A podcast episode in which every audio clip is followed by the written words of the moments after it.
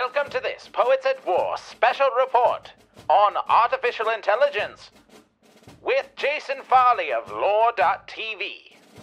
Now to the trenches.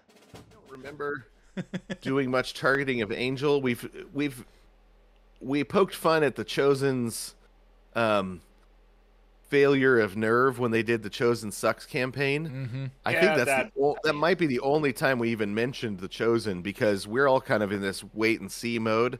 Like so far, it's been pretty good. Are they going to keep it up? And I, I you know, you don't Yeah. want to be caught with your pants down Also, Wingfeather Saga. yeah. Good gracious, they they've been hitting it out of the park with that. Have they? I haven't gotten to see that. I loved the books, but I Yeah. and I knew that they were working on the animation. But They is did the it- whole first out now? season. Yeah, the whole first season's It- out, it- it's man. entire yeah the whole first the whole first season is out and it's really good they changed a couple of things that i personally think are a bit weird as far as names go in the first like section that they did but other than that it was pretty good it's The it's changes for excellent. TV for uh, making it more episodic, less chaptery. Yeah. That's really what it is.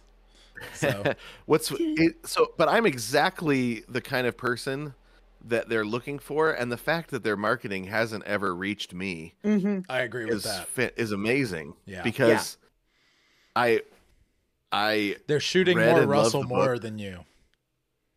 are they? Yes.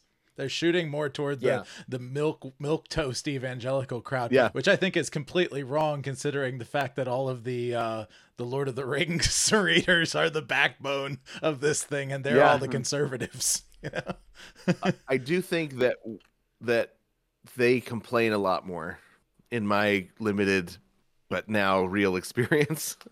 They might. What's that? The Lord of the Rings people?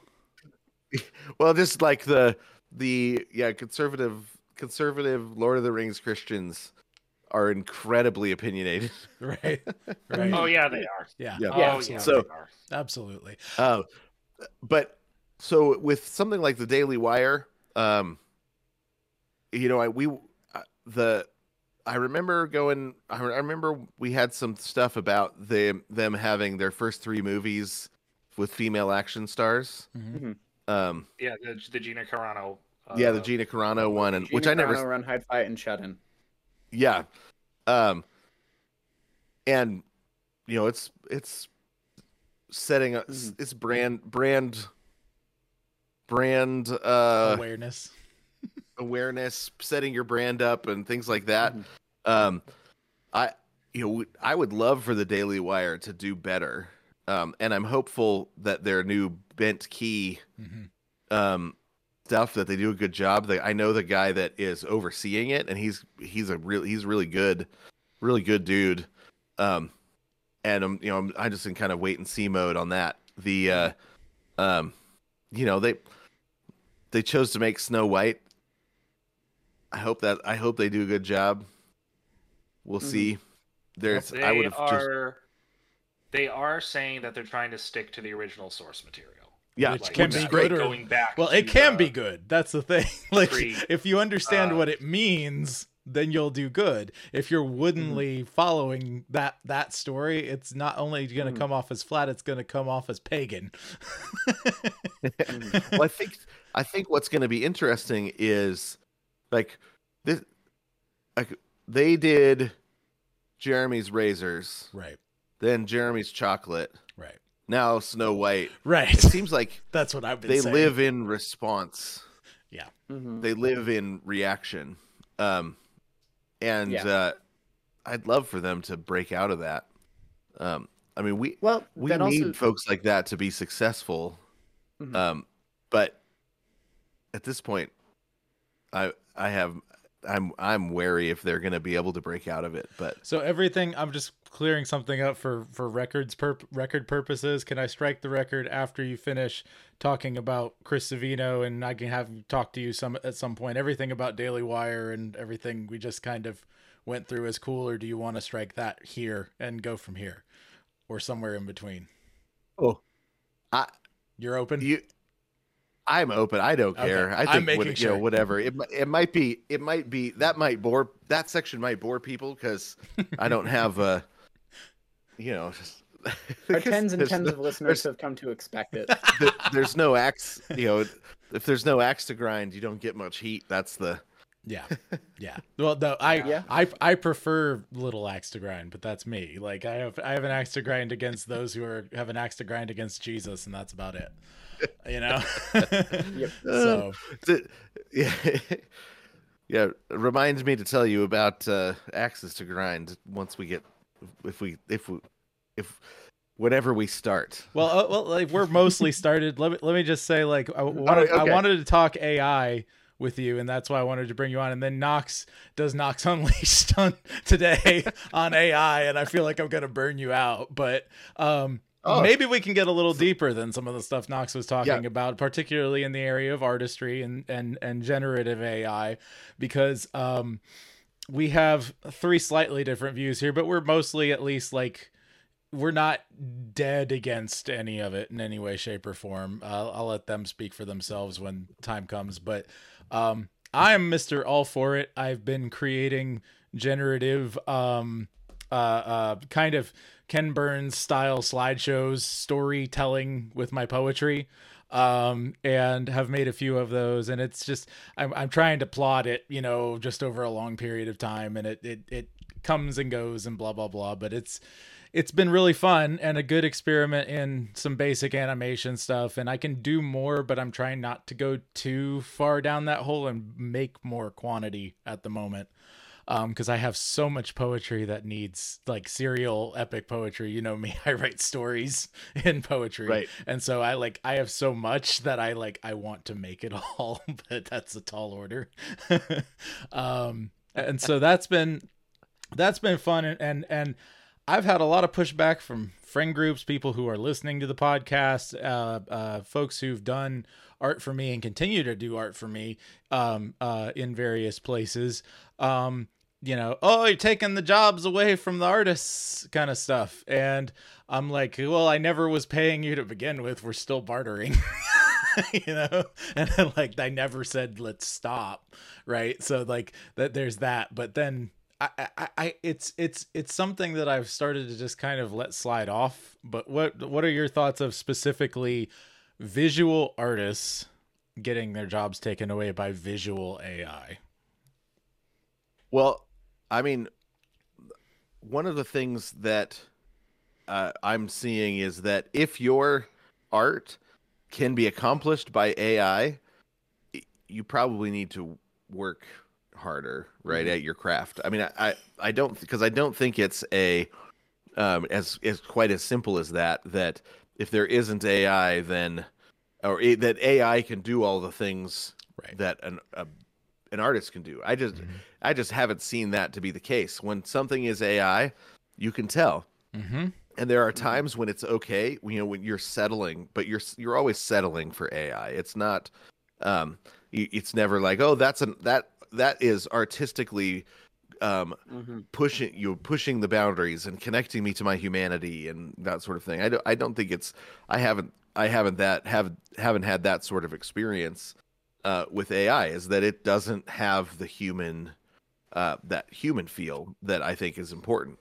Now I've used it for some things. I um you know, we we make some we've made satirical uh satirical movie posters um you know that uh we the we we uh, there's a funny one um you know about uh, Kirk Cameron versus Cocaine Bear Yeah. you know some some like you know ju- that we so April Fools we put out a bunch of like here's our here's the upcoming stuff from Loor Kirk Cameron versus Cocaine Bear and you know things like that think that I I, think saw is it's a lot of fun right? So there's fun to be had but you don't look at it and say like wow that was an incredible movie poster. Right. it's it, it and uh, the the medium the art fits the medium.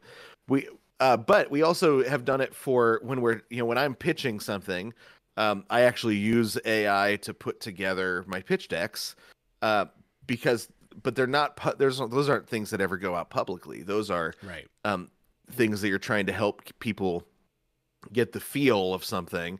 Um, you know, here's you so um, and so there, I think there are uses for it artistically, um, but they're uses and art the value of art is not in its use. Yes. and Mhm. um, AI is is use useful, not art, not Mhm.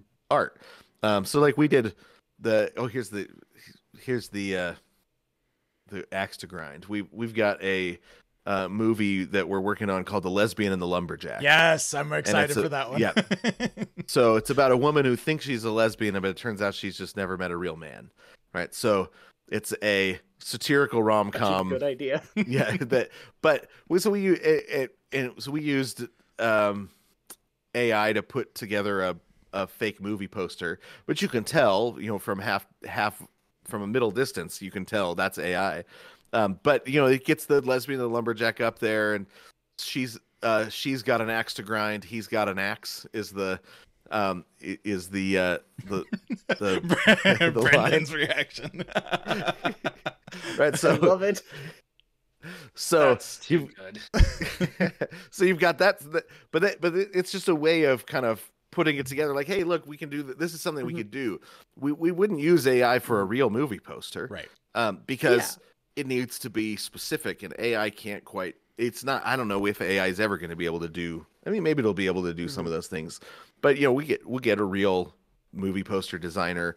Um, you know and and movie poster art in particular i think is i- is already kind of a dying thing Yep. because it's it's expensive and it's from Mhm. the era when you would say like oh we've we're making a a 20 million dollar movie so we've got 20 million dollars for advertising and so we'll spend 5 grand on a movie poster which is just, just Well- not that's not the economy that we're working in at Loor um but we want to be at some point and and uh those movie posters are that valuable Yeah, Brendan. Well, it's also it's also that um, the entire landscape of how movies are consumed has changed. Mhm. Movie posters were most often at movie theaters. They were like upcoming things that you could see. Maybe they'd be elsewhere, but now the majority of people get their stuff online. right Where are you going to see a movie poster? Yeah I mean, exactly maybe on maybe maybe I guess scrolling through a feed if they put it as an advertisement thing, but Mhm. half the time if you're going to put a poster, you might as well put a trailer. Right. right Yeah. well i remember when the black keys um dropped brother which is i think is one of their best albums but their movie poster was the or the, the uh, front of their uh, of what you know would have been a dvd cover or a cd cover you, the front of it you- look at it like well that's not very good. And then you realize oh it's because it's not going in a cd it's going they said hey streaming's the next thing. This is going on itunes which is what it was called at the time. Now it's apple music. Mhm. and it was just a square that was very distinctively black keys. Um, and that was that was the whole point of it. So they realized well the medium doesn't require a the cover for a cd anymore because nobody's buying a cd Right. so Yeah. and and you know the the hip hop artists were the ones that figured that out sooner than everyone else. Um, and s- but then you know, as everybody else caught up, um, I think the same thing's going on with streaming. You know, you don't really need a full movie poster. Um, but there's also some of that is just laziness. Like Mhm. uh, the the thing that drives me the most nuts right now, i watch a lot of pilot episodes for tv shows the thing that drives me nuts is the when you start with a close up of whoever the famous actor or actresses is like a close up on their face that's just lazy Yeah. because but you know okay i'm not going to be able to connect him to the story but i'll connect him to this this familiar face Right. Right, so- Exactly. they're like, oh, familiar, you know, familiar face, close up of Julia Roberts. Um, I'm gonna watch this. Yeah. Um, I and if, if that's the first shot, I don't keep watching. I just because I know that it's gonna be bad because they don't have they don't have the things you actually need to connect to the story, and so they have sh- chosen instead to try to connect you to a familiar face, and um, Mhm. that's just lazy storytelling. Alex, did you have some stuff? So do you, yeah. yeah, do you think that that was a problem with the era that we're like moving out of now with uh, movie stars? Do, do you think that that goes back to where you would go see the newest Tom Cruise movie because Tom Cruise was in it? He's like the last movie star, but you used to do that with Will Smith or Julia Roberts you mentioned or George Clooney. You would go see the George Clooney movie because it had him in it. Was Yeah. is this was this a problem then as well? Well, I think that th- that was what the movie poster did, right? Mhm. So you, but now they know that the, you've got 30 seconds or a minute and a half to Mhm. connect people, um, and so you, you've got great openings to TV shows like The Patriot. Um, the TV show, not the movie, but The Patriot is a, it's like the greatest opening scene in a pilot. Uh, maybe Mr. Robot is up there as well with a great opening scene for a pilot. But you've got these that that they connect you to the world and the story really well with an opening scene. Um, instead of saying, "Well, what what what would our movie poster look like?" Let's start with that shot. Um, And so, eh, but I do, I think we are moving a little bit out of the the realm of the movie star. I don't think it's going to go away completely. I think we're layering other influencers on top of it. I think Mhm. they're called stars because our cosmology is so inverted that we're looking for something to order our life by and so we pick celebrities and we call them they're the stars that guide us Mhm. um but the uh so I, I but i think we're moving out of that world. Um but it, it's not going to go away. Um but the fact that you know now the the content in in the year 1999 there were more professional basketball players than professional screenwriters. You know professional tv writers. It's just but now there there's i don't know probably 10 times as much. I have to do the math but there's probably 10 Yeah. times as much content that puts put out. There's not that many great stars. There's not that many great actors right? As you, as you Yeah. can tell from you know as things come out there's just not as many great actors. Um there's always been a limited number of that. Um so the you uh and, and i don't think it's like a back in my day type of situation. I think it's just Yeah. the the ability to create content has widened and so Mhm. instead of having this is where movie stars come from this is where sports stars come from and you know i think now you've got a whole uh, there's a whole new democratization of the celebrity industry that i think is Yeah. going to be better in the long run Well, it's a democratization. You think it's going to be better? What'd you say, Brendan? It's a democratization of entertainment overall. Yeah YouTube. i think so YouTube is Mm-hmm. like, uh, um, I was watching a guy. I say watching. I was listening to a guy, and he said, That's the other thing that's don't- changed. go to YouTube. Uh, like like you can start watching a YouTube channel because you like the specific content that they're doing at the time. You keep watching the YouTube t- channel because you like the person doing it. Yep. Mm-hmm. You know. So if a guy play gets his fame by playing a specific game, you might keep watching him even if he moves away from that game that you're interested in because Mhm. you like his personality. right Yeah. Yeah.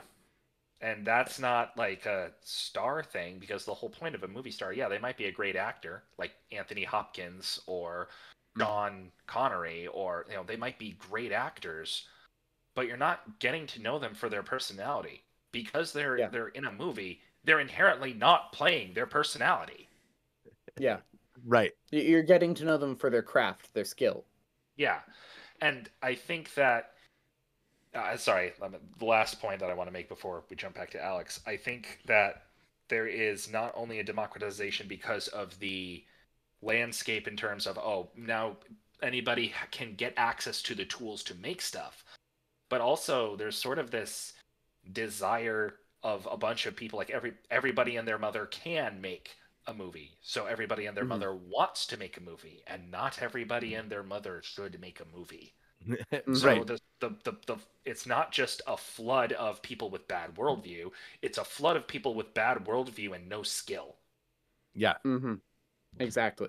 So, so Alex, you were saying you think that's going to be better, right? Jason, like, th- did did you have more that you wanted to add to that to set up the question, Alex? Yeah, just a little bit. So, Hold it for one moment, Alex. We need to take a break to talk about our friends and sponsors. Attention, all Christian writers and creative peoples. Are you searching for a place to share your work and receive encouragement from fellow wordsmiths?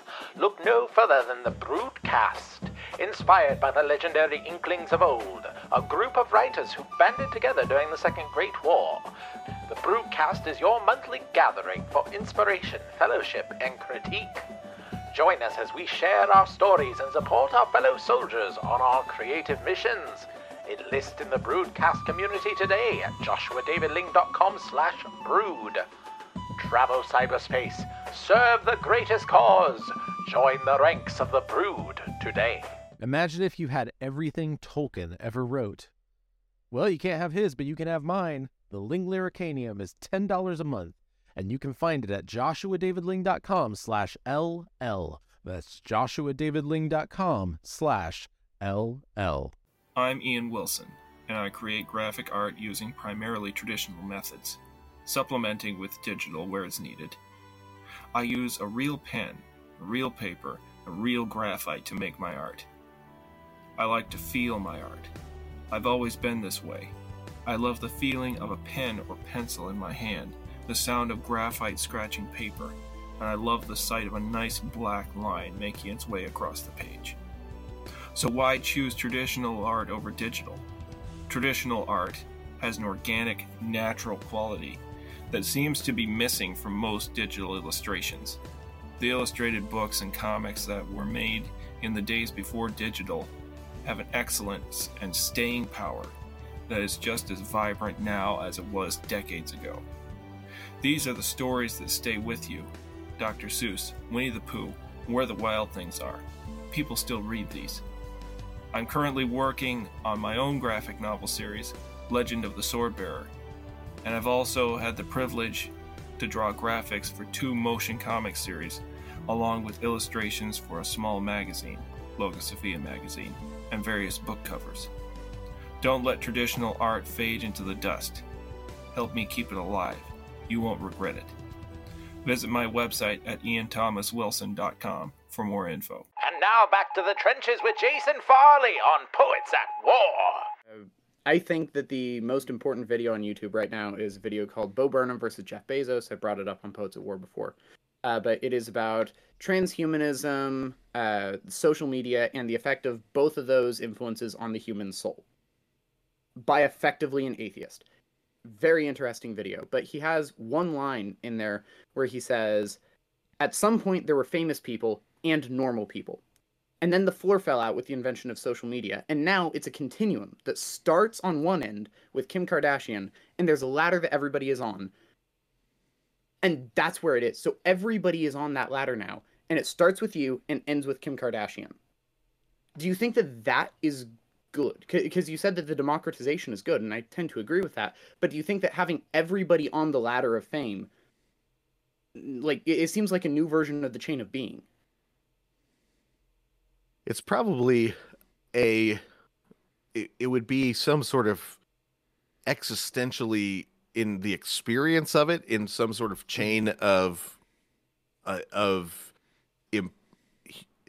chain of human uh, of you know who who's but it's importance so it's Mm-hmm. you know economic um chain of being rather than necessarily an ontological chain of being or something but I, Mm. I don't think that that is actually a different thing um you, you we just have a uh the the ability to move up and down it has changed so it's always been Okay. there's always been kind of an economic chain from the top to the bottom um, but Hmm. what is valued um, shifts and changes what can be monetized has shifted and Mm-hmm. changed but i think it's the same thing you know um, i remember the you know i had the i the that moment of realization um it was when my kids were heading off to college and you know, thinking through these things when you realize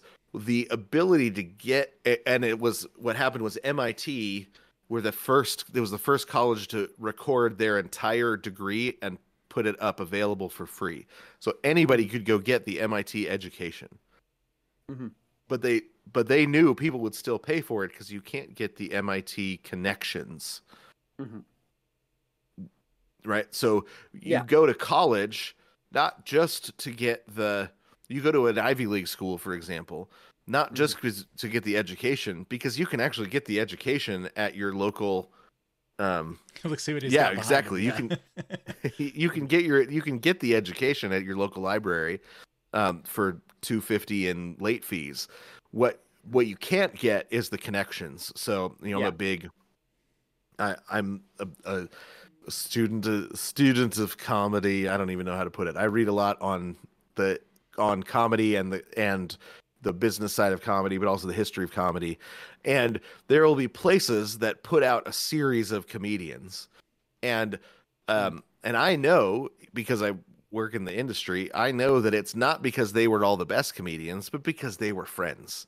Um, you know, Mhm. they they all worked together on the national on the uh, on the Harvard Lampoon, and so one of them gets a job, and he they're like, "Hey, we need a couple more writers," and he says, "Oh, let me call my old roommates from college." Right, the connections got them the job, and a lot of and a lot of them were great comedy writers too. Right, you don't get the job without also being a great comedy writer, but you don't get the opportunity, or you you used to not be able to get the opportunity if you were living in the middle of Ohio in a small town. It didn't matter if you're the funniest person in your small town, you didn't have any connections, right? Which is why comedians used to drive to LA and they would sleep in their cars on Sunset Strip to be able to meet the people that had the connections, right? To be able to make the connections. Um, and and tho- but those stories have gone away because and not not I mean I'm sure there's some of them still going on, and you will hear about them eventually. But now you don't need the gatekeepers anymore. Mhm.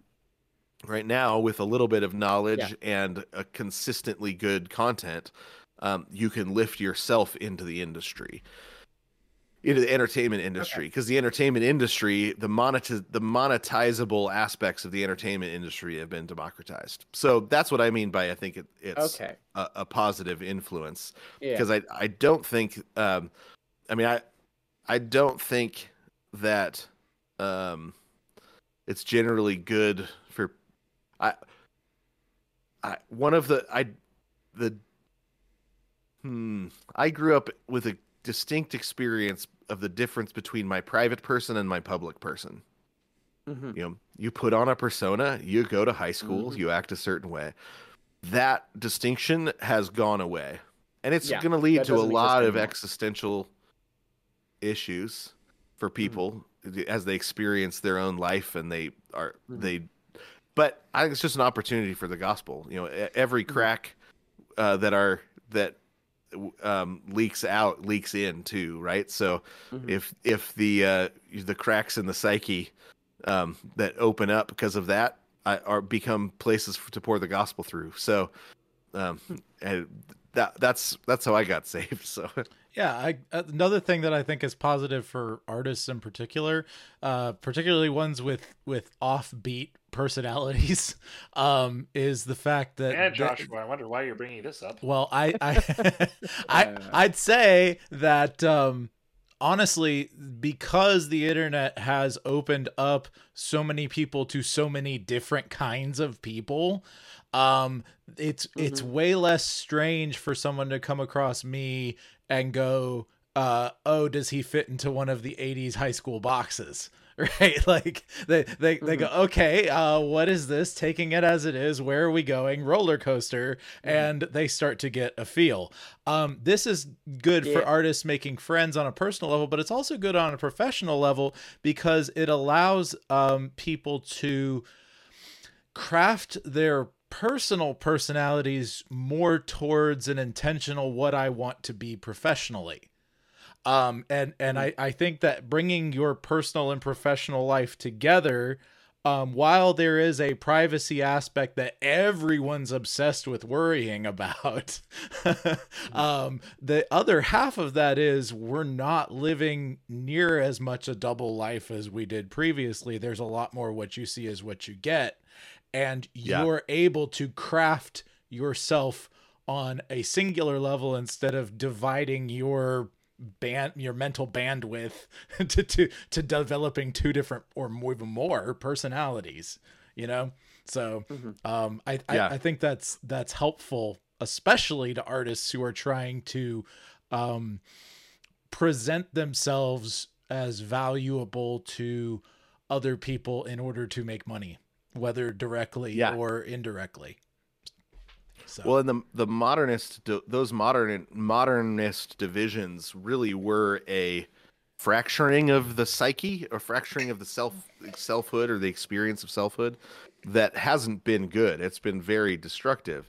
So, um, you know, the in you know, so it, it it'll be interesting to see, um, how, how things go. But I mean, I think I still think like the most powerful things are still like dinner with your family. Mhm. You know, the the that um obviously worship and the word and sacrament, you know, are at the Yeah. heart of it. And so um uh, uh, but but I, I know um I have to work really hard to not just look judgmentally down at the next generation or the next, you know, the newest generation that just have no sense of privacy. They're like, "Hey, here I am doing this thing," and I'm like, "Do you have followers? Do you not?" You're like, "What? What are we doing?" Mhm. right. Like, but the the Yeah. the me, the mediation of selfhood through this through a screen isn't Mhm. is is just that is nor that's the norm. Everybody's doing that. Mhm. I didn't grow up that way. Um, so uh, you and but I don't want to look at them and say, in my day we didn't have that because in my day we had incredibly shattered selfhoods with existential problems all over. I'm Like I'm Gen X. Yeah. We were the worst. we we we Mhm. brought cynic, cynical cynicism to everything and you know we we did a lot of the melting down i mean it was my generation that set fire to a lot of the foundations that they have to live without right, Right. and so i so i um i don't want to um i don't want to act like things were good back when i was there because we were burning down things that now they're like I've never experienced true community. Like, yep, that was my fault. That was my generation did that. Sorry. Well, that was that was, Was that Gen X or was that the Boomers? It was a- post war. I'd say both, probably right.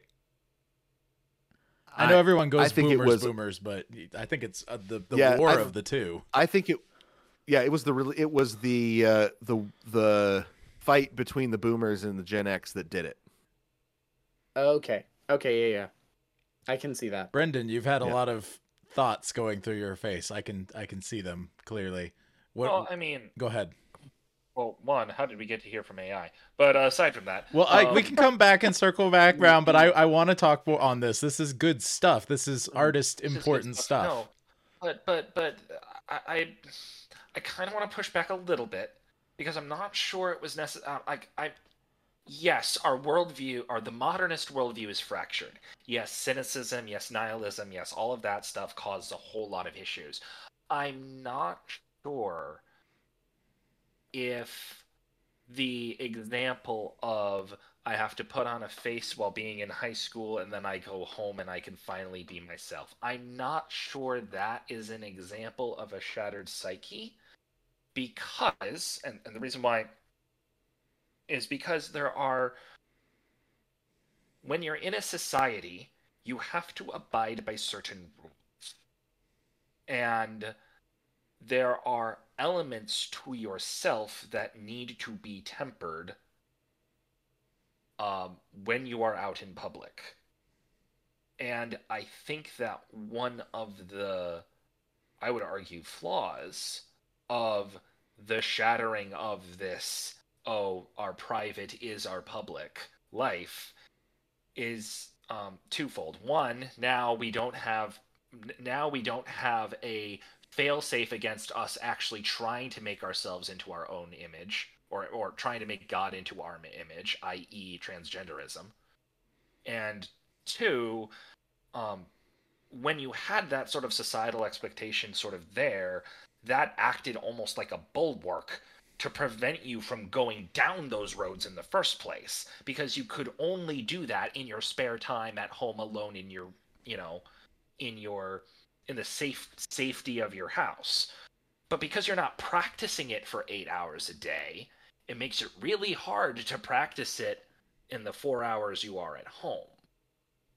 Or however many. I don't know. Maybe i'm i, don't know if what i'm saying makes any sense but um I, I like overall i uh, like agree with the sentiments that you're saying i just i wonder if I- I wonder because I wonder if that's really I, I I wasn't there, so I don't know if Gen X actually burned stuff to the ground. But I'm but I'm sitting here looking at at at at like both my generation and the next generation, and I'm going, their psyche is just as shattered, if not more shattered. Mm-hmm. You know, Right. And that's why I threw my pen. Well, in in in terms of burning it to the ground, maybe we didn't, but that's how we talked about what we were doing, right? So you've you know, and you've got the Okay. um that view of things is you know w- let's burn it all down, let's burn it to the ground. That just the kind of the punk rock mentality. So, but may, maybe it's not. Maybe it's not. Uh, we aren't the ones that actually did it, but I think we wanted to have been the ones that did it mi- minimally. You at least But, encouraged um, it. yeah, yeah. Yeah. Um, the but I I think I think you're right that the societal expectations um are a good thing, right? That that we Mhm. wouldn't want to live without those. Um, I Well, think the so far as they come from a good place, i.e., Christendom. right, yeah.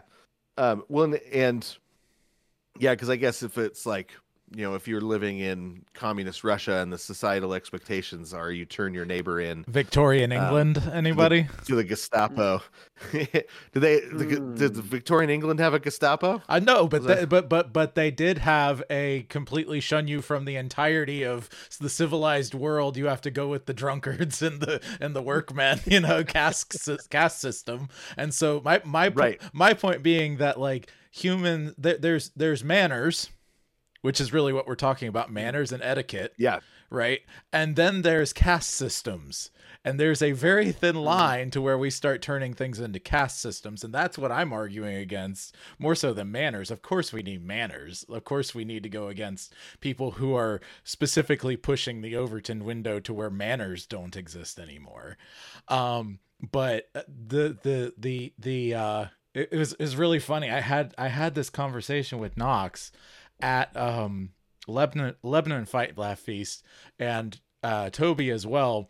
Um, because I wore, I don't know if you remember, Jason, you were there. I I wore a ra- a rainbow kilt, and uh, uh, you know, I don't remember. yeah, I I had I had a I have a kilt that that has different plaid colors on it mixed in with brown, and it's a rainbow utility kilt.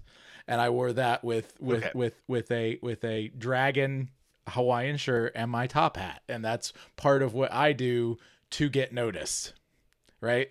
And so I'm going full on Does it work? Ken Ham Rainbow. Oh boy, does it Yeah, work. yes, it works. nobody I- I- nobody I forgets me. contribute. nobody forgets me that's the thing right and and and it is an opening conversation to why do you wear a kilt are you scottish yes but also presbyterian t- t- go for it. You know like you know what i'm talking about. Yeah. that aesthetic. Dragons uh, duh dragons are amazing. And you know the the the haunted cosmos conversation surrounding dragons. And then you can go hawaiian. Hawaii was one of the godliest nations on earth. Uh, top hat. Why am i doing all of this pt barnum and advertising and doing something wild and unconventional in a way that gets attention right? And so it all connects but the point is that i'm i'm not doing it to break etiquette. And if i ever do break etiquette like they gave me uh, uh for for the knoxville one they gave dress code for yonder child because of me. But like cool. I have no problem. I have no problem uh, going back to whatever i'm doing right? And and uh, whatever you need me to do i'm happy to be that man. Be all things to all people like uh, like the scripture says right? Um but it's just one of those things where there's etiquette and then there's a caste system as far as I see it. What do, what do you think? I mean, I I know there are definitely we've had societies that have a caste system that's sort of an official caste system. I think it's the the in one sense the caste system is unavoidable. It's just whether or not the caste system is impenetrable, and I think that's when it's a problem. So, um, you know, that there are people people are gonna find themselves organized around whatever the principles are Right. and the only place that it's that it should be disallowed is in church Yes. right in church we're specifically commanded that it's a caste free community um but i but i don't you know i I don't I don't have a problem with neighborhoods and you Sure. know um with that you know you've, the big houses are on that side of town, the small houses are on that side of town. You know, I don't have I don't think that we need to that those are necessarily problems so long as when everybody comes to worship, um, they understand they're worshiping on the the the only footing of Christ and Him crucified. You know that sort of that sort of thing, and I think that's what keeps the peace between you know caste systems uh, or within unofficial caste systems. When the when you have uh, um, in in pagan societies when the caste systems are considered uh, um, ontological caste systems, um, that causes all sorts of problems. I guess you should also not have a caste system in the courtroom. Before Right. the law, everyone should be equal as well. Um, and that's a, that is one of the problems in our society. The richer you are, the easier it is to get off right now. Um, Yeah. so, uh, so it's not the caste system necessarily that's a problem. Right. Um, but uh, the yeah, there's definitely that when the caste system is, um, you know, the uh, when they don't allow move, movement maybe. between, yeah, yeah, when it there's becomes no tribal. when it's in, yeah. impen- yeah, impenetrable, tribal, that sort of caste system causes all sorts of problems. you like know, Footloose, and it's everything from yeah, right. it's it's everything from like, you know, you if you if if it's like, oh yeah, I I can steal from that person because they're not one of us, Right. right? That you know, then mm-hmm. you know you've got a caste system that's that's not the right kind or that's that's the wrong kind. Yeah. So coming back around to AI, uh, let's talk generative AI. Uh, not just generative. You could do modification AI for. Um, there's both versions for voices specifically.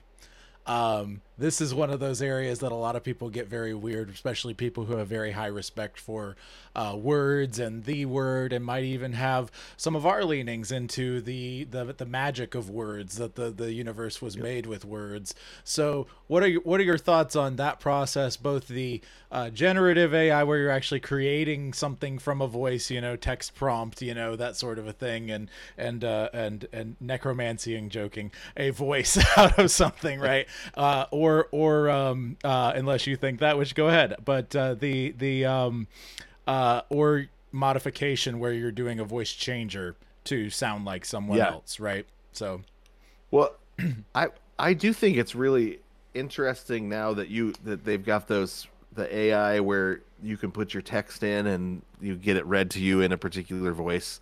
I it and I you know I saw a recording of Snoop Dogg reading the Bible. It just and that just cracks me up. Like that's and so I think there's the possibilities for satire and things. I think are it are opened up by that and and I think we've got a pretty solid satire law as long as the satire laws are being enforced in in AI I think that it'll be fine.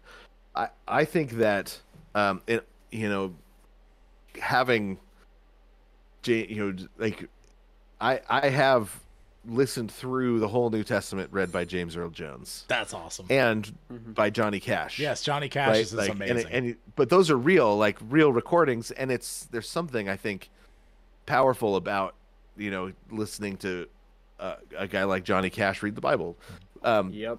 that you know is really fun. I do, um, you know, I do, I do wonder like, are we gonna not trust? Are we are we gonna lose more and more trust as as some of this AI goes, and we don't know how to deal with it? We don't have um, AI deepfake um, ability to De- you know, to catch it and yeah. that sort of thing. Yeah. Um, but like, you know, I've uh, I've got a really cool set of CDs. This is you know how old I am. I love CDs. A really cool set of CDs of um, the earliest recordings of poetry that they have, right? And so you've got um, T.S. Eliot reading his own poetry. Um, and you have, uh, William Butler Yeats reading his own poetry. Right, that was really scratchy early recordings, all the way back to um, I think the very first poem that was ever recorded um, on uh, on, on the well, here I've got some right here. If I remember correctly, the first recording on the original phonograph was "Mary Had a Little Lamb," which is technically a poem. Oh, he technically a poem. That's true. We got these Edison records, Yes. right? So, Mhm. um, the uh, it was uh, oh the guy that was the poet laureate in England at the time, and it was uh, the Charge of the Light Brigade. Oh yeah. Hmm which is escaping my um it'll it'll come to me in the middle of the night. I'll I think you talked about him on the last Knox Unplugged. okay. Yeah. So you've got um and then and then like robert you know robert frost reading his poetry and, and listening to the recordings of that are pretty it's pretty amazing. Like i think that it's it's so if you could figure out how to um you know use ai to recreate that sort of thing. I think that there's value in that uh, um, educational value and and to be able to take some of those recordings and use ai to take the scratches out to get you know here's what it would have sounded like in person. I think there's there's really val- real value to some of that um, as a poet. Mhm. um i at the same time I, I don't i mean i wouldn't necessarily want to put my poetry out all read by doc, by snoop dogg or dr dre or if I, they Right. wanted to read my poetry i think i would totally be okay with them doing that. But i don't know if i would want to use ai maybe that's just the purity of the artist so you know the issue. You know the letter that Tolkien wrote, um, that where he was talking about Frodo's nobility and like uh, the fact that he he did break, he did fail, but there was there was still honor in that, you know, that he carried it Yeah. to the breaking point. Um, I actually heard someone put that in J.R.R. Tolkien's voice on TikTok, see that and I listened to it. that sounds amazing It was, and then my other half was, "Oh dear, he would be rolling in his grave if that was a thing." Oh, he, he's creating his, he's creating his own source of energy. We should just be plugging wires into his grave. right? Between that and Rings of Power, that's how we get solved all The energy crisis, Free there you energy. go. Yeah. I, I love I love how crabby Tolkien was. I Yes. love it. Just makes me happy. It's Well- his letters, but he's also he's also you know he can be incredibly gracious to as Mm-hmm. well, which I think is I, I don't think we we don't have that sort of category where you know it's like the the the grumpy uncle That's, who that's also Ian would Wilson, be- you know, in our in our group. You're not wrong. He's our grumpy if- uncle. But if you need, if you were going to show up at drunk at somebody's door at one in the morning, needing a place to stay, Tolkien would be the one Yes. that pulled you inside, right? He'd be Oh, the he, he, so he, he's he's simultaneously both those guys. Let me just point out one other thing about that um, th- with Tolkien. Uh, as soon as I heard that, I said, "So you, there's a chance. There's a chance I can hear him read um, the the the Tower of Cirith Ungol." Like, oh my word, right? Like uh, uh, Sam in the Tower of Cirith Ungol. Um, and then the other thing that immediately flashed to my mind is, I don't have recordings of my dad reading me Narnia. I don't have anything like that, but I might be able to recreate it from some of his recordings when I start, you know, finish learning how. And and the fact that I might be able to hear my dad read me Narnia again when he's passed away just, you know, absolutely blows my mind. And and the fact that I can give that possibly to my children too, my voice first, and then their grandfathers, you know, and and when Yeah. whatever else that that absolutely blows my mind. Um, so there's there's there's good and amazing possibilities. Now, it's here's Yeah. the, here's the thing that I think a lot of people are going to say. You're focusing on all the positive. What about all the negative? uh, and and you you mentioned some negative things. And um, what do you think are? It, it, I- think it sounds like the main thing you're worried about is people trying to lie with AI. Like that's the Yeah. biggest hurdle.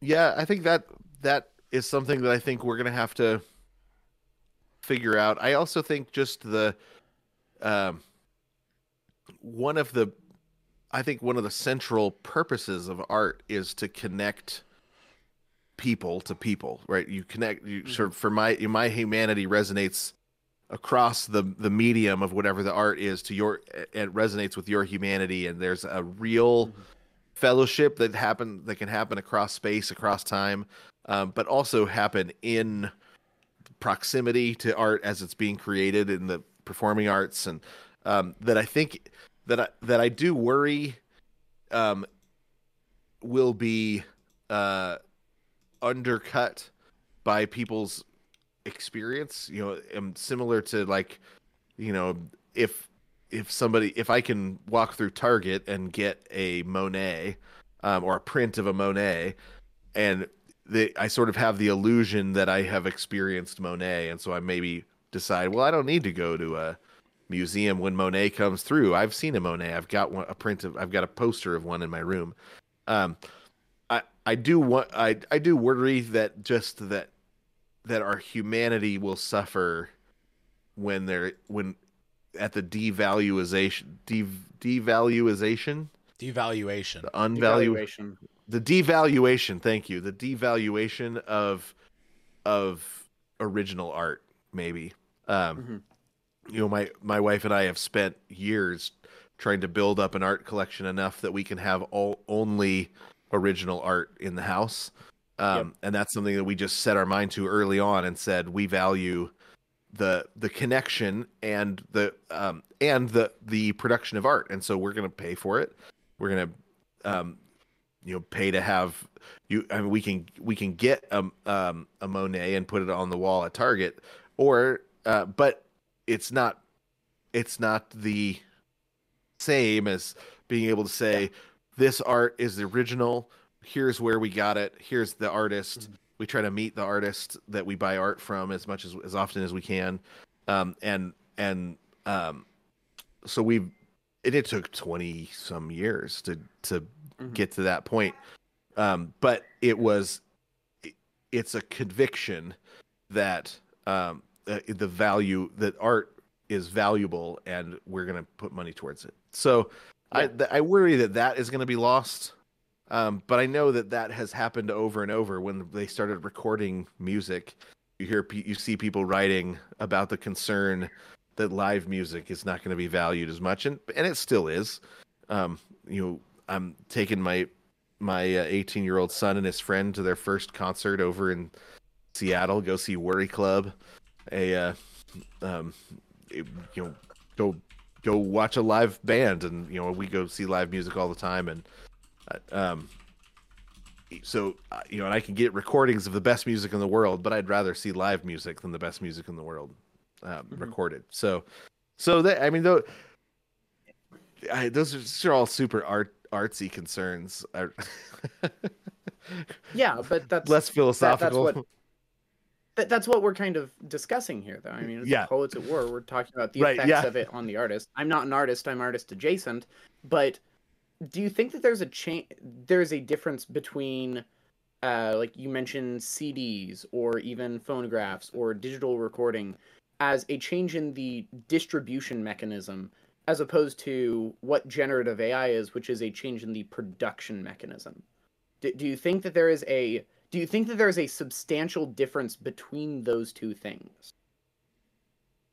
Um, I th- I think there is, but I don't know. I, people are so fundamentally the made in the image of a creative God that Mhm.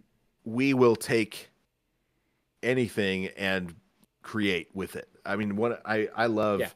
just the art of of spinning records, and DJing, um, scratching records. Right, you literally didn't create anything except for you did. Mhm. Right, Right. you took Yeah. other people's stuff and you mixed it and you Mhm. and you scratch it and right you so you a new art arises out of Mhm. other people's art and the combination of art Yeah. so i think the that um but generative ai it's a is a different is a different sort of thing um but Mm-hmm. i i'm i'm looking forward to seeing how people use it because i don't think it's going to be Yeah. as straightforward as like when i use it it's like hey show me a a, a, a puppy riding on the back of a bear that's snowboarding you know and and, Mhm. and they just make the thing and then i say oh i like that one i don't have there's but there is a real art to how to use the tool Oh yes. um Yeah.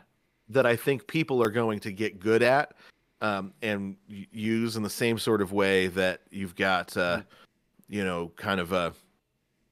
Um, I mean, I, I, I, remember when, um, when you really when, like house music really started to take over, and cracking jokes about it's just music made by robots for robots, um, but seeing what people have done with that with the tools to make music um, compared to when they first started to be used. Um, now I, I don't think of it that way at, at all. I've changed my tune and and think like no actually you can you know seeing the things that people have done with those tools just because when they first came out it all just sounded like music for robots by robots. Yeah. um the hu- humans have a way of taking the tools god gives them and getting and being artistic that always blows my mind Yeah. that's one of my favorite things about people is how peopleish Mhm. they are That's one of the Yeah. things that with So, so, you you want to go ahead, Alex, or you want me to bring up the way I do a little bit of my stuff? um, I'll go ahead. Go ahead.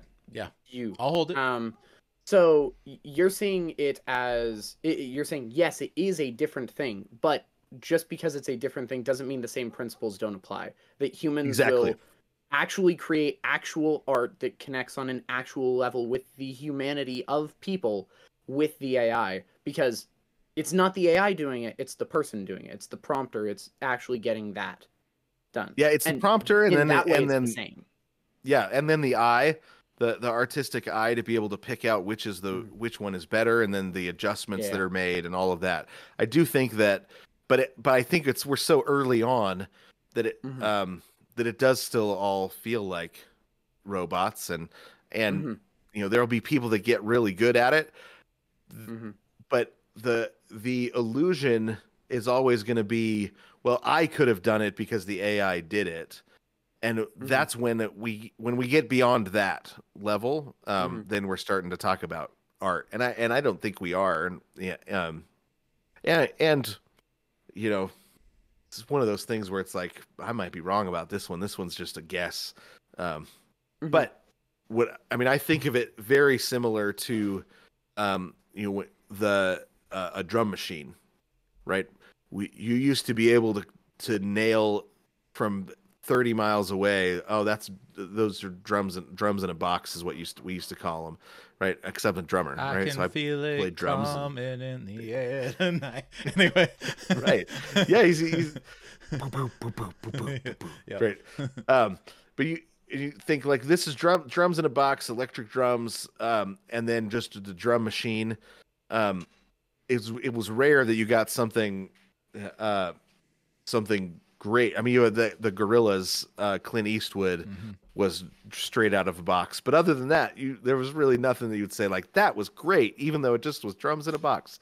Most of the time, um, you looked down you looked down on it because you could tell. Now, a number of times I've thought, is that drums in a box or not? I can't tell anymore because the people that are using the tool have gotten so good at it. And that's Yeah. the I think that's the thing that makes makes it art is the people the people's use of the tool. Um, so I, I think of it similar to a drum machine. And, and yeah, absolutely. And the important part being in the usage is exactly what Joshua is going to be bringing up here. yeah the, the the biggest thing that um i've had to convince people of and when i when i create and and and share a you know basically a, a, sl- a animated slideshow story um is that i didn't just prompt x number things and then get the be- pick the best one and then throw it in the editor and put it all together. I actually most of my art and i'm getting better as i do this but the thing that i'm pioneering into is a is a technique that's essentially you get anywhere from like 3 to 15 really good ones that are about what you're trying to get at even with all the imperfections. You throw them in an editor and what you do is you start erasing this erasing that and you start putting the different backgrounds together you know uh, the different layers together and also coming in with a brush and you know blurring a little bit here you know doing a little bit here as far as uh, procreate is what i use mostly for that. And so it's not just one thing Uh, and then also even before that, I'm using a lot of image to image generation where I'm essentially, but I, but I, what I'm doing is I'm photoshopping essentially, like you would think Photoshop, right?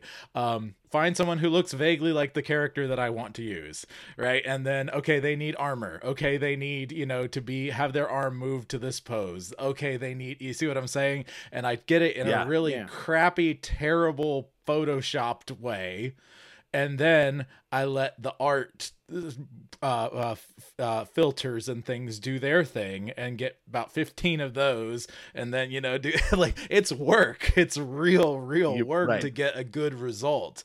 But it's using um a computer to give you options to give you uh, uh thing lines that you didn't know because I'm not a line artist. I can paint kind of uh, if I really really try hard but I I know color and I know what I'm of cinematography and I know what I want to see but I can't quite get I can't do the line work. I've never been able to crack line work and so this is like revolutionary for someone like me to where all of my artistic eye from a camera perspective and from a color perspective can actually be used now, right? And I Right. I don't think people are realizing what that can do for someone who has Mhm. three quarters of the skills that they need to do something, but they they would never be able to do any of it professionally without, you know, you see what I'm saying? Yeah, yeah.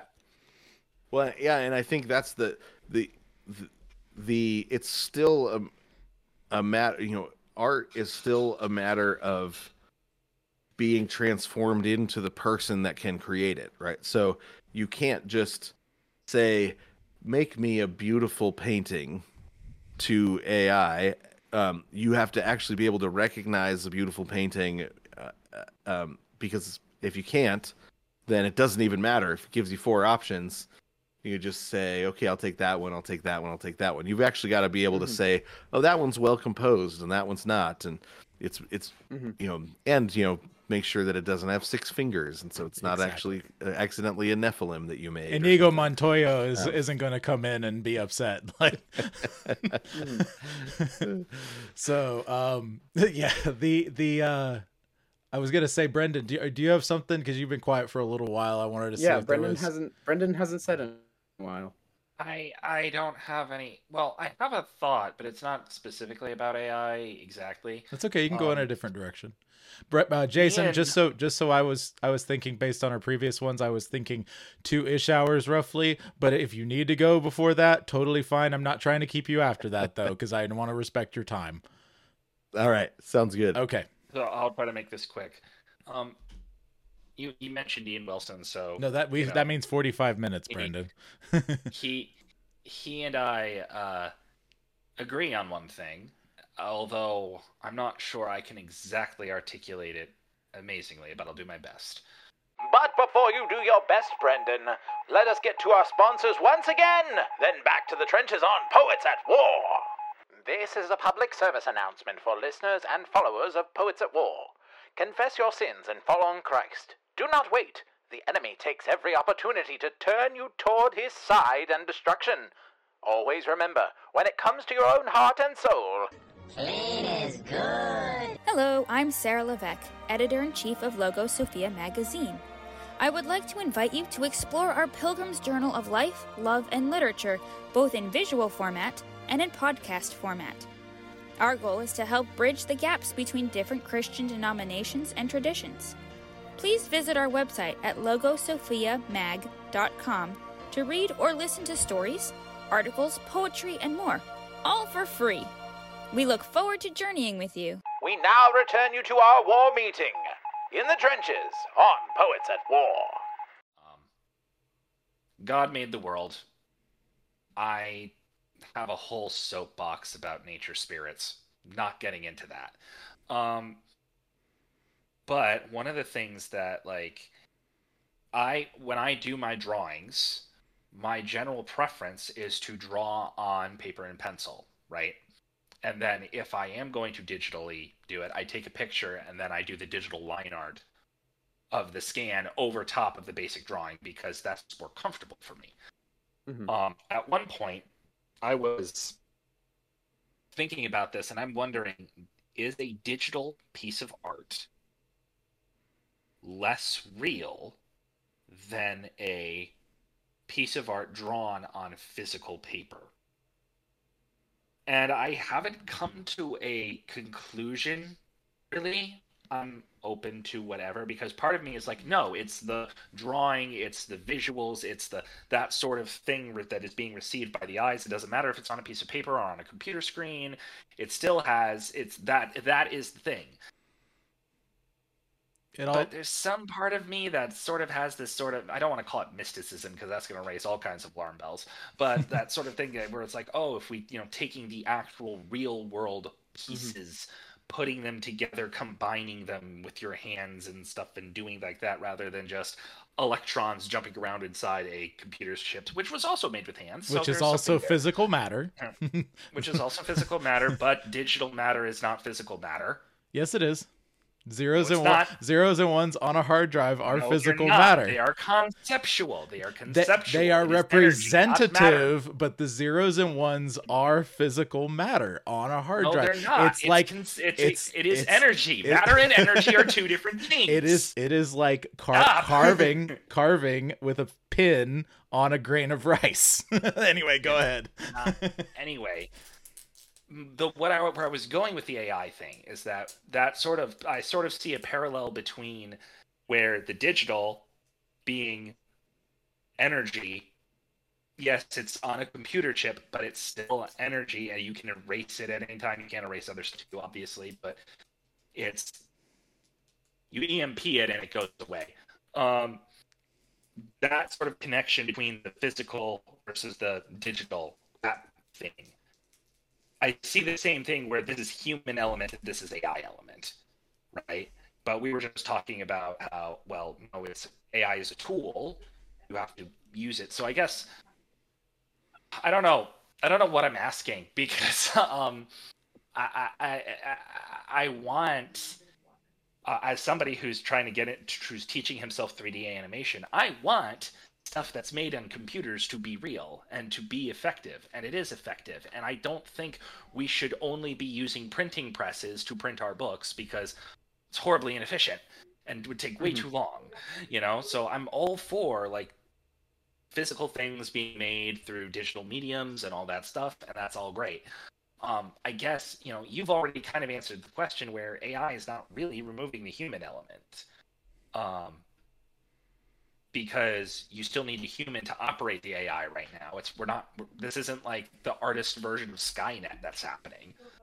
Mhm. Um, so I, Yeah. I I don't know. I just um I think I think that some of it comes down to the the mediation of our experiences through our senses. Mhm. Um and its relationship to the imagination. Cuz if um cuz I know like for example I didn't I you know I came I didn't even have email when I went to college, right? So it's the um and so if I read something on a screen I don't remember it as well as if I read something physical. Whereas the new the the younger generation, they don't have that same their their mind interacts with screens at, as in the same way that it interacts with a page. Um, in terms of some reading some and of them do, Alex. It just depends. I've I've heard people with both experiences. Yeah. so I, I, I yeah. have as well. I'd say that's around 50-50 though. Yeah. It's not a Okay. generation thing. It's a it's a brain thing. Oh, it's- Some it's a people's brain thing. work So- that way. I, Right, I'm so, of the opinion it's um, a changing brain thing over generations, and we just haven't fully changed yet. But go ahead. I think that probably uh, that that might be the case, but but I think you know um, Jonathan Edwards has a, uh some interesting essays about uh, the mediation you know, that that there is no there's nothing um, that comes to us unmediated as humans. So one of the limitations that we have is that all things come to us in a mediated way, and so he says even the word of God comes to us through vibrations um, that that hit our ear and you know they were discovering sound waves in his lifetime. So i think he was wrestling through wait what do sound waves tell us about being human? Um you know the, the existence of sound waves. And so um but but that it acts upon but the way I think about it is it, it all still acts upon our imagination and our, so our experience of art um, is the you know an imaginative entering in, and so you can you can do that in 3D animation as well as Mhm. you know a, a, a painted picture. Um, you know, 'cause- and it's the same with when somebody tells you a story versus reading a story. It's a different experience of it, but both of them act upon the imagination in a similar way.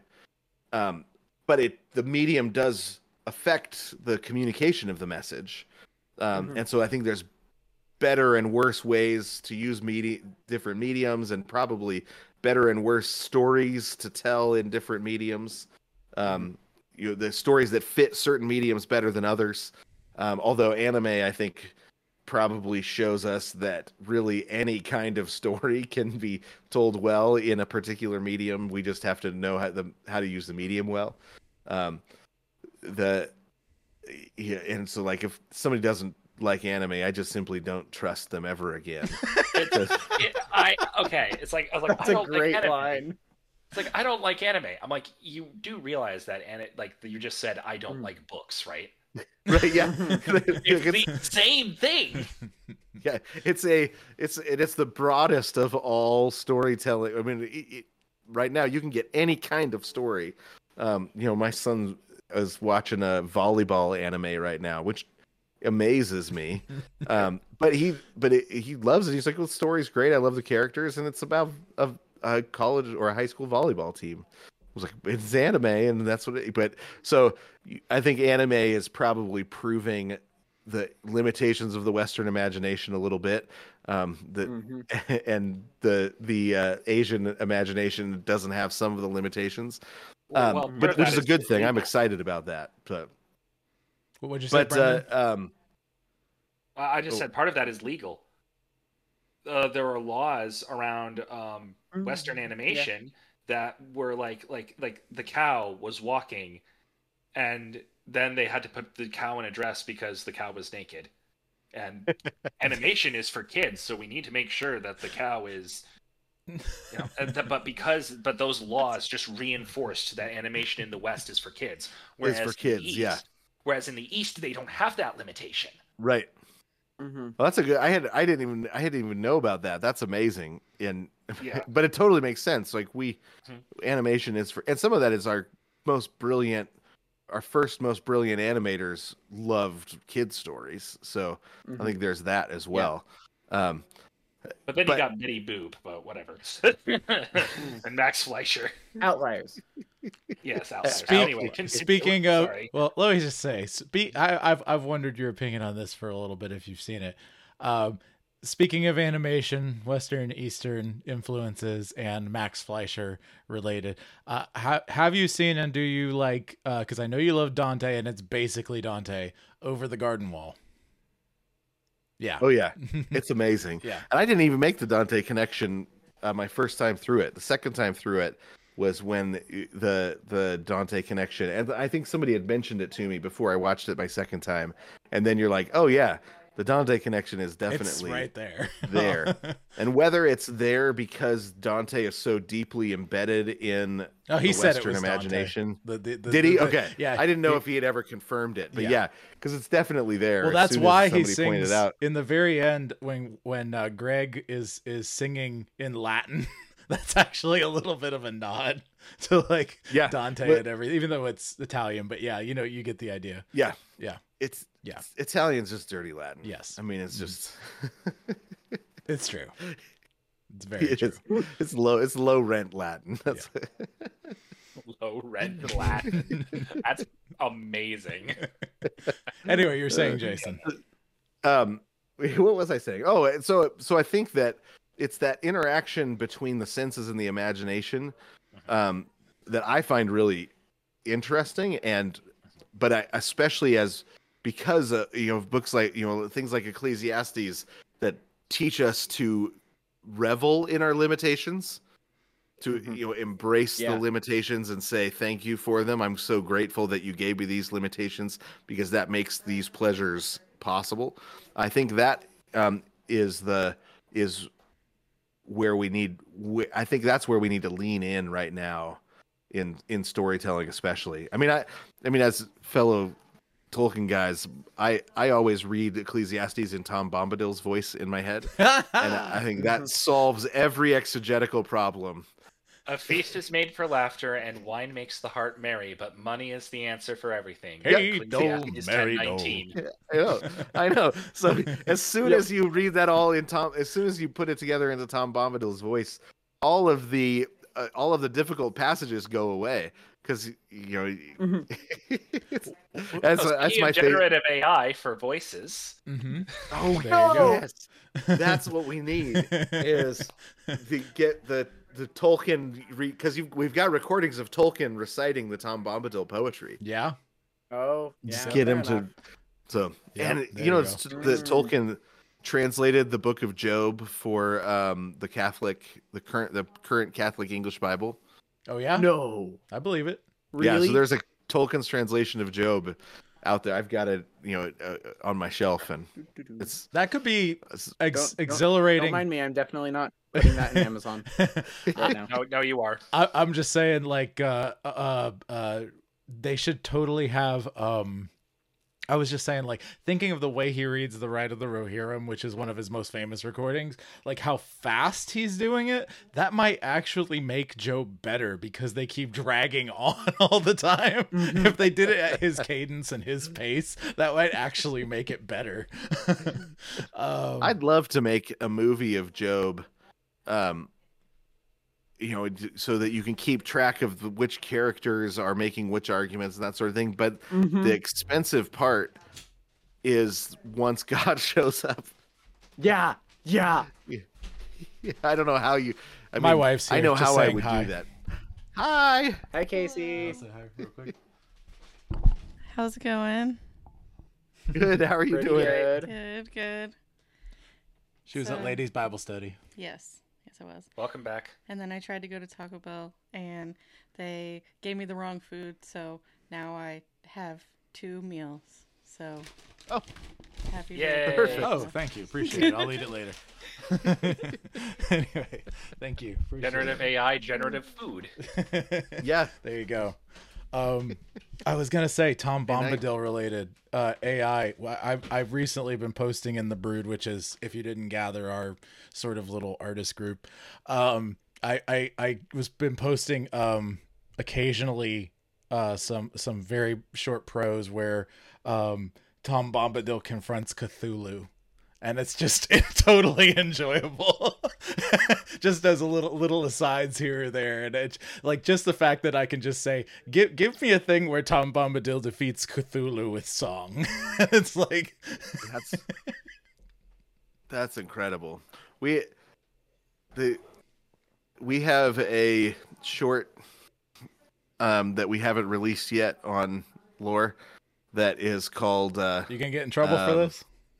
Yeah probably Okay. it's all right it's called LaShawn Mhm. it's well so the the show is called Fridge Magnet and so it's short experimental I've heard about this. animated Yes. um yeah so um we the so we've got you know a, a bunch of different ones we've got trad chad and wifey about a husband and wife um that save marriages in their neighborhood with the superpower of traditional gender roles. Um and it's and then uh oh man what what else have we got? We've got um the uh special eddie and the social justice league. Um it's just various intersections uniting into so uh but the the the pilot episode oh we've got a, like a hyper violent samson and the the jawbone of the ass yes. um the but the the opening the the pilot um is called lashawn and it's um a, a black aborted fetus gets magical powers or uh, survives his abortion at Planned Parenthood and gets magical powers of song to fight transvestites and feminists. yes. It's so Hey. It's- it's a way of saying, hey, no matter what you want to do, it's not as bad as this. yes, exactly. So there, there's no there's there's nobody that uh, is doing anything that they can't say. Well, at least it's not that, right? right. Uh, Absolutely. So yeah, some of our other ones we've got Oh. puberty, puberty the musical, um, s- uh, a show, uh, and one called Normcore. Mhm. That's uh, the most uh, uh, the most normal man in town named Norm is treated like a revolutionary by all his crazy neighbors. That's Um, fun. Oh, I love that. uh, Oh, the, the um, wear chinchillas. The Mhm. moon is full. Watch your ankles. Um, so we've got. so it's just like funny, just experimental stuff where Oh. you're tr- trying to give it give an opportunity for you know artists to kind of show their Mhm. stuff to build an audience, um, and then looking for you know our Rick and Morty, our Family Guy, our Mm. animated um, stuff that says like, oh, we can, we can push the edges back here, push the edges back over there. But you you got to do that by experimenting, and because you know you might have an idea that seems amazing, you try it out and it doesn't work. Right. And if trying it out for an hour and a half is a, a much more expensive than trying it out for a Mhm. three and a half minute short. So Mhm. right. Right. you know, and Zoolander started out as a short, so anything can make it. yeah, that's true. Yeah. That's true. Um, Alex, you got some stuff or Uh, I can't find uh, Tolkien's translation of Job. I can find his translation of Jonah, that's but not cool. Job. Jonah would be good. Ooh, I thought it was maybe it is Jonah. I thought it was Job. It was a J-O. It- yeah, Jo- Yeah. Could have been Josh. Jonah. Could have been Job. Joel. What's funny though is if it's not Job, I got the Catholic Bible and read the translation of Job and not the translation of Jonah. So There you go. There you go.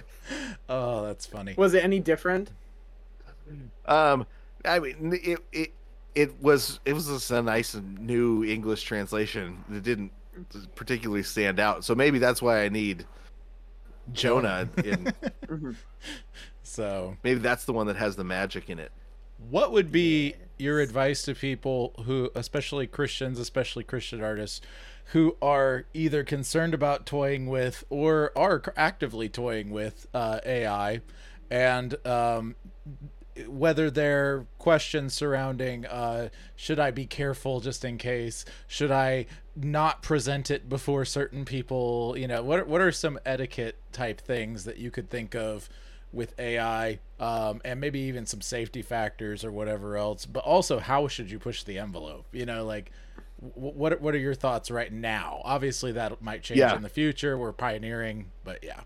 Right. Totally. And I I mean, I I wouldn't ever present it as if it was my own art. I would always present, you know, always just be completely honest. Like, oh, I used AI to create this. You know, I used Midjourney, whatever it is, um, and without being ashamed of it. And then, I mean, and maybe this is something that I just need to grow up in, but I don't worry about etiquette like don't offend those people or those people or you know um and then i try to make sure i control my own uh my myself when other people present things and not be too easily offended. But um but i but i think that if your if if your goal is to serve your neighbor then the presentation of your art has to be a part of that right? Um and that's why you should make art is always to serve your neighbor. I mean if, if you're just journaling and working through things within yourself and you have to do that then don't don't act like it's art and don't present it to your neighbor and that stuff you keep for yourself. And i you know i've got things that i've written for myself because as a work through something and but if you're making art it should be something you're doing for your neighbor and not for yourself. And so the presentation and the um is that's what it that's a big part of that. So um and it's always terrifying to present anything that you did because if it's art that's of any value, you're opening up your soul and saying, "How would you like to connect to my soul?" And that's that's a uh, uh, that that's the the goal of it is for them to to find a somebody and say, you know, was it Lewis says that you. Uh, a friendship is born in the moment when you meet somebody and say, "You too," you know that that connective um, power of art, uh, which I which I think some sometimes people call it sacramental. I don't think that's the right verb, but I don't have a better verb Right. because I think sacramental isn't has to do with covenantal communication of covenantal relationships and realities, but um, but it's something that's similar to the way God Mhm. communicates to us in the sacraments. Um, but I don't have a good verb yet. I do. Um, you do? It's Christmassy. that's I like it. That's actually a That- tra- that- that's trans- an adjective. That's it. Well, yes, but still, you can use it. Christmasing. You can use that. Um, yeah, I'm yeah. I'm Christmasing this art to you. Mm-hmm. I we w- Alex and I had some big discussions not too long ago that have Mhm. turned into discussions about starting a um, distribution company um, for media in general, not just films or whatever, but like specifically Okay. starting and going into uh, uh, essentially just media product. Basically, the two main focuses of that business, which is yet to be named, um, are uh, to baptize the imagination of the customers and to secondarily, uh, but also still very primary, um, uh, uh, be a friend, and I mean a friend in the fullest biblical sense of the word, friend that sticks closer to a brother to the artists. That's that those are the, those are the two main things, and that's that's the main focus of what we want to do. Um, the uh, the the conversations that have kind of led to that was an unpacking that I was kind of doing for him, and we were having our own sort of Knox and Jason moment, I think, of uh, what the incarnation Very much so. what the incarnation means for um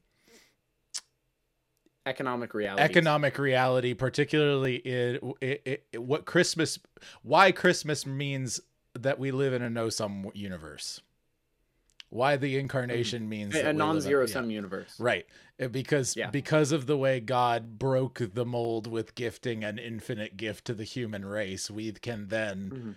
actually begin to give infinitely um Mhm. and and there there are there are ways in which we are limited still by our sin by things that we legitimately cannot give up for for for, for very specific reasons but w- we cannot outgive god Right. uh post christ post the incarnation we, we can't we can't outgive god um and so yeah i see the wheels The- turning Yeah. Well, so I wonder if I was gonna we called that there's a- christmasism which is why i was saying Christ- Christmasism. Right, which is why we were we were saying Christmas. I, I brought up Christmasing as a verb. Anyway, go ahead. Mhm. Oh, well, I was I was thinking of maybe carnating. Mhm. Right. You're not incarnating in the giving of Mhm. a in the in the giving of art. You're not, but you are carnating. You're putting flesh to your flesh to your ideas or flesh flesh to to a feeling or something, Mhm. and then handing it off. Mhm. Which I guess we, you know we also do when we like make somebody a pie for their birthday. That's Yeah. right. That's We're- right. carnating. But it's the- it's all part of Especially if it's a same- it's carnitas part of the pie. project. yeah, if it's a that's what I was gonna say. If it's a meat, problem is if, it, the, Yeah, if yeah, it's ca- ca- not a if it's not art made of meat, maybe it's. Car- Yeah. Caro Although the- flesh, though. yeah. Hmm Incarnate is in flesh, Right. literally. Yep. so you're you're fleshing out. You're fleshing your, fleshing wrapping flesh around your ideas or something. Mhm. Yeah, yeah, yeah. You're- That actually works really well because you're taking an idea that you have, ideas are cheap, and then actually doing the thing and giving it to somebody else. So you, you're Right. you're making you're turning your idea, your concept into a physical thing that you're giving somebody. And then the gift giving is the Christmasism idea. The the idea Right. that you're not you're not asking for something in return. It uh, the subtitle that I'm workshopping right now for the book is gift giving as economic system. Okay. Yep. So- So, Meanwhile, There I'm is the a- who's disagreeing with them, but that's he, fine. he, uh, he, he's, You're the he's, guy he's the cynic. disagreeing? Yeah, he's the cynic. So there you go. I'm I'm, I'm the cynic. But There's some. pe- There's a. I know there's a, a Peter Leithart essay on the on gifts and economics. Mhm. um, over at uh, wherever his I can't remember the name of his Uh, uh, Theopolis. Theopolis, yeah. So I would I would hunt around, and he's he's written some stuff on gift giving and economics and the relationship between the two. You don't you don't like right you you don't like carnate carnating of ideas in as uh, art as the, I was try, I'm just trying to find a verb. It's too I carnal. love it. Art, I think it's great. Yeah, I think he was talking to me. I, I I like the concept. I just don't see how it can reasonably work when people need to eat. oh, the the the concepts that uh, so Well, the other the other the other thing that I'm I'm I'm kind of Joshua and I differ in two different and two, on one major major thing when it comes to us creating our art. Joshua is get as much out as fast as possible in and and get it good enough so that not not Get to where you're not sacrificing but on get- quality for like you get good at doing quality fast. this is the way I Get look good at at doing it. quality fast. The McDonald's turn method, the, the old McDonald's turn out method. content quickly. It's a it's a key turn. You can he could literally hand his process to someone else and they could keep going. That's his whole Mhm. thing. Mhm. I have a very problematic perfectionist streak, and um, I know it's a problem. But part of me also really wants to make the highest quality. I want I like to tell people like, you know, I'm a I'm an aspiring visual storyteller. My goal is to make you cry. Mhm. Because I Yeah. want you to feel such an intense emotional reaction from connecting with my story that you can't help but cry. That is my goal. yeah. So, unfortunately, what that means is, well, combining with the perfectionist, it means that I've that I like barely ever finish anything, and when I do finish something, I look back at it like the next day and go, "Why? That's wrong." um, but it Except for the means- mushroom story. well, the mushroom story was fun, but uh, um, but but it also means though that that my I'm looking at this and that's going to take time. I take my mm-hmm. time. I want to get it right. It needs to be right, and that just takes time. And so mm-hmm. that's why like I'm like I have no issue with the concepts that they put out in terms of like from a from from from a theoretical level, I'm like, yes, I like this. But practic practically, I will have major issues with this because in the meantime, while it's taking me a long time to make sure this thing is right, Mhm. I still need to be working at another job to feed my family. I need to Mhm. um, be doing all of this stuff. And so it's like, okay, this isn't something that you can just jump in to the deep end Mhm. and just start swimming, right? Yeah. That's my whole shtick. But it's also, yeah. I don't know why I started talking about that. No, but- I, I think this this is is good. I think this is good for people who are listening who are like you. So, Jason, what advice Yeah. would you give I Brendan? mean, one of my one of my favorite poets is T.S. Eliot, mm-hmm. and one of the things that I love about him is there are a couple of poems that he published and then edited again and republished in a different volume and then edited again and republished again because he was never happy with them and then then the question is well which is the real version and you end up actually with just three versions of the same poem and i've actually done that where a poem that i was dissatisfied with in my in a, my first volume ended up again in my third volume with a new edit um, because uh, and I can't remember who said it. It may have been Eliot, but you don't finish a poem. You are uh, you just um, give up, right? You you, Mhm. you just say, okay, it's got to go. Um, and uh, so I think there's something noble about that. Uh, that there's the pursuit of perfection, and then you just have to figure out how to balance it with yeah, you know it has to the- making yeah getting it out getting enough content out to make money i mean Hmm. ts eliot at the end of his life has one volume, you know, like his, all the poetry. He's there's bigger volumes with other stuff that he didn't publish, but all, all the published poetry is a tiny volume, and it's because of that perfectionistic um, attitude. But it's also one of the reasons that he is so influential, um, and is still read is because he was so careful. Um, and then you've got guys uh, like Gerard Manley Hopkins, who um, at the end of his life asked his his uh, best friend to burn his desk without looking in the drawers. and of course, the first thing his best friend did was look in the drawers, and he found these stacks of poems um, that he'd written, and so he took them out and and published them. And and so you've got some that are literally just never finished because he never was going to show anybody. And you think had he understood that these were going to be such a gift to the world um, he would have maybe edited them and completed them and but he was so turned in on himself and perfectionistic that he couldn't even show his poetry and and but I, I mean his poetry is I think some of the best written in English um, and but uh, so you know there there's that's the that's the ditch on the the far side is you know the stuff just never gets out so yeah That was Tolkien and Lewis you know, it- too. You know, It is, yeah. And uh, you know, early on, I realized as a screenwriter that if you couldn't produce fast enough, you couldn't be a pro.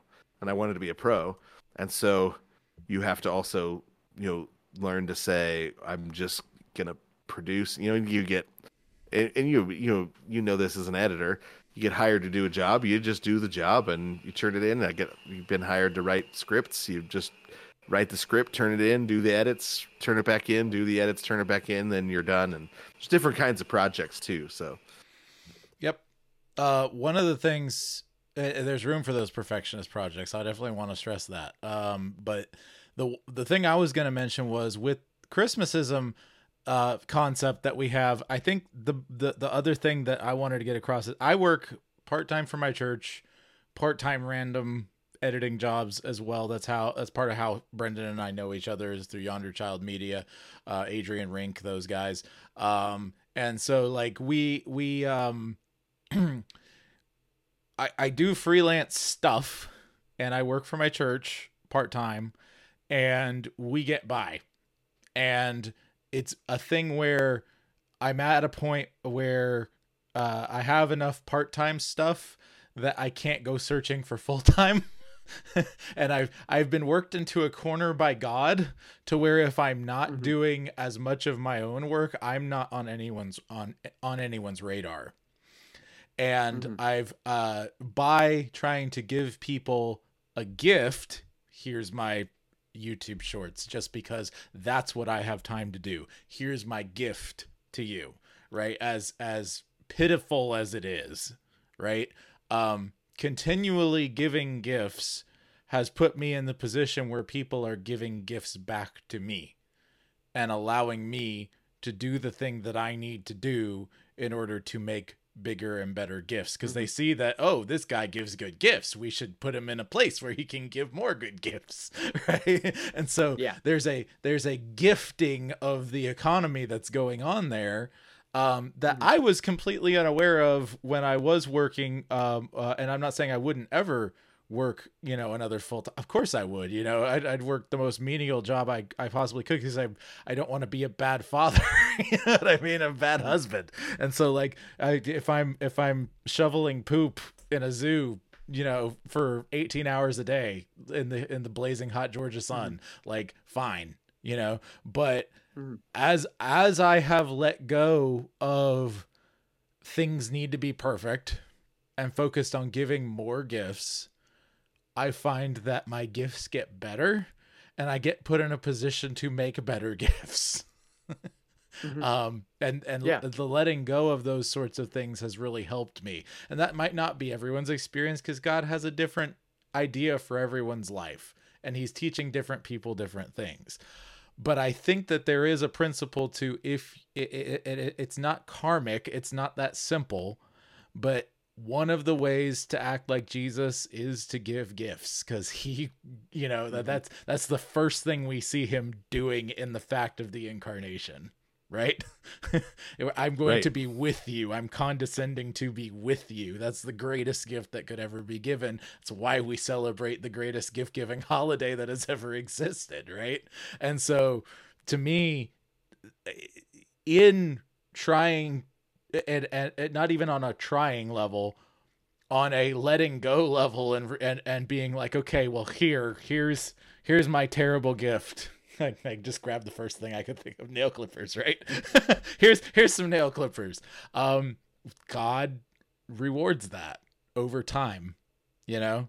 And and that's just been interesting and amazing to watch and I think that it is a fabric of reality kind of thing that he's baked in you know so and one but it's one that is you can't con, you can't manipulate Yes. and control like Yep. it's it's Exactly. it's beyond our ability to manipulate and control something like that and that's i think one of the the blessings of it yes um is you have to trust the lord yeah and Mhm. not it not your own Here. ability um which is something that we we all need more practice in Yeah.